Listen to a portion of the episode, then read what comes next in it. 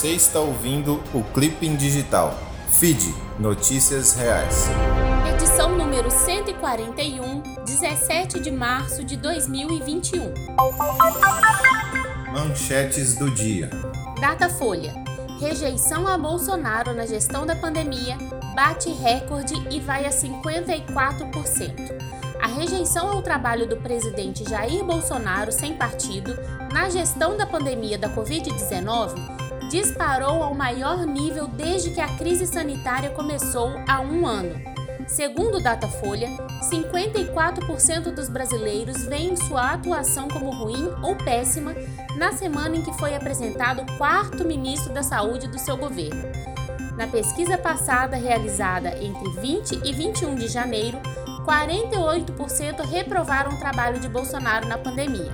Leia mais em Folha de São Paulo. Novo ministro da Saúde diz que mortes por Covid-19 serão reduzidas com distanciamento social e melhora no atendimento hospitalar.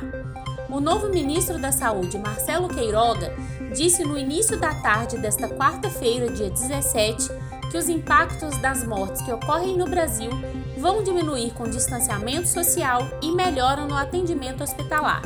Leia mais em G1. O que explica a inflação mais alta para os mais pobres durante a pandemia?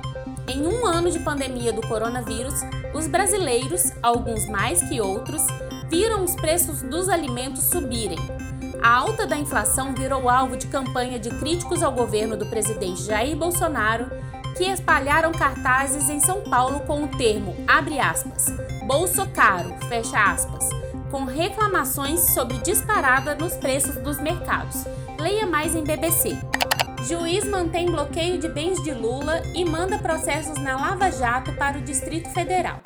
O juiz Luiz Antônio Bonar, da 13ª Vara Federal de Curitiba, manteve o bloqueio de bens do ex-presidente Luiz Inácio Lula da Silva ao enviar os processos envolvendo o petista à Justiça Federal do Distrito Federal.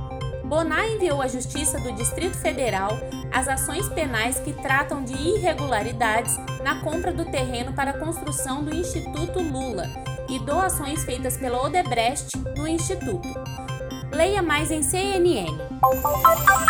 Aconteceu no mundo. Joe Biden qualifica Vladimir Putin como um assassino. O presidente dos Estados Unidos, Joe Biden, afirmou que pensa que Vladimir Putin, da Rússia, é um assassino.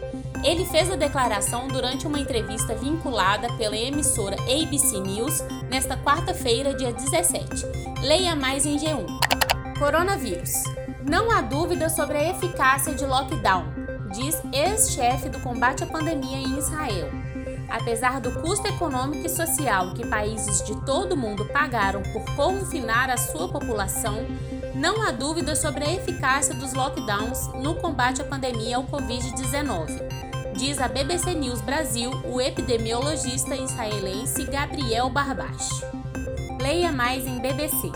Palestina recebe primeira entrega de vacinas anti-Covid do COVAX os palestinos receberam sua primeira entrega de vacinas contra a Covid-19 do dispositivo COVAX nesta quarta-feira, 17, destinado a regiões desfavorecidas. Cerca de 60 mil doses das vacinas Pfizer BioNTech e Oxford, produzidas pela AstraZeneca, atribuídas aos palestinos pela iniciativa COVAX, chegaram hoje ao aeroporto de Tel Aviv, segundo uma fonte de segurança israelense. Leia mais em R7. Ana Elisa Souza para o FID Notícias Reais. Essa é boa. Menina de 8 anos cria instituição de caridade e ajuda crianças sem teto. Peyton é uma garotinha incrível de coração muito generoso. Com apenas 8 anos, ela iniciou uma instituição de caridade que tem ajudado muitas crianças em situação de rua. Mesmo durante a pandemia, a menina tem batalhado para distribuir roupas, brinquedos e itens de higiene para as crianças atendidas pelo projeto, assim como para as famílias delas. Leia mais em Só Notícia Boa. Fique ligado. Como transferir arquivos enormes pelo e-transfer? Quem nunca tentou enviar aqueles documentos enormes por e-mail, Bluetooth, WhatsApp e foi barrado devido às limitações dos programas? Pois é, foi pensando nisso que o e-transfer foi criado. A ferramenta tem a capacidade de transferir arquivos bem grandes via internet, facilitando o dia a dia de quem trabalha com esse tipo de atividade ou precisa de forma casual enviar uma coisinha ou outra. Leia mais em Olhar Digital.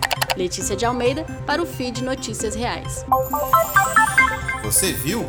Em Presidente Prudente, no estado de São Paulo, empresário que denunciou vereadora de furar fila da vacina contra a Covid-19 acredita em mais casos.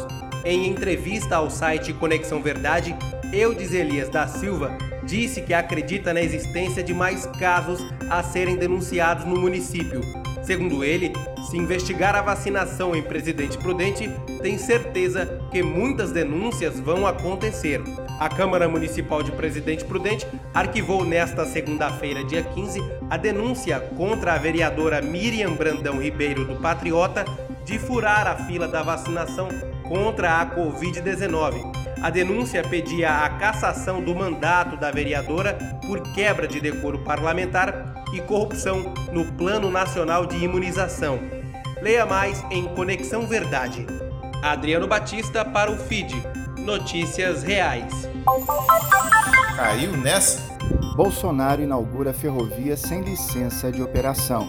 O presidente Jair Bolsonaro inaugurou na última quinta-feira, 4 de março, o trecho da ferrovia Norte-Sul, que não tem licença de operação. Exigido pela legislação ambiental, este documento autoriza o funcionamento de empreendimento ou atividade após verificação do cumprimento de medidas de controle e das condições determinadas para a operação. Leia mais em Fakebook. Billy Fadel para Feed Notícias Reais. Você ouviu o Clipping Digital. Feed Notícias Reais. Até a próxima. O link para todas as matérias estão na descrição deste podcast.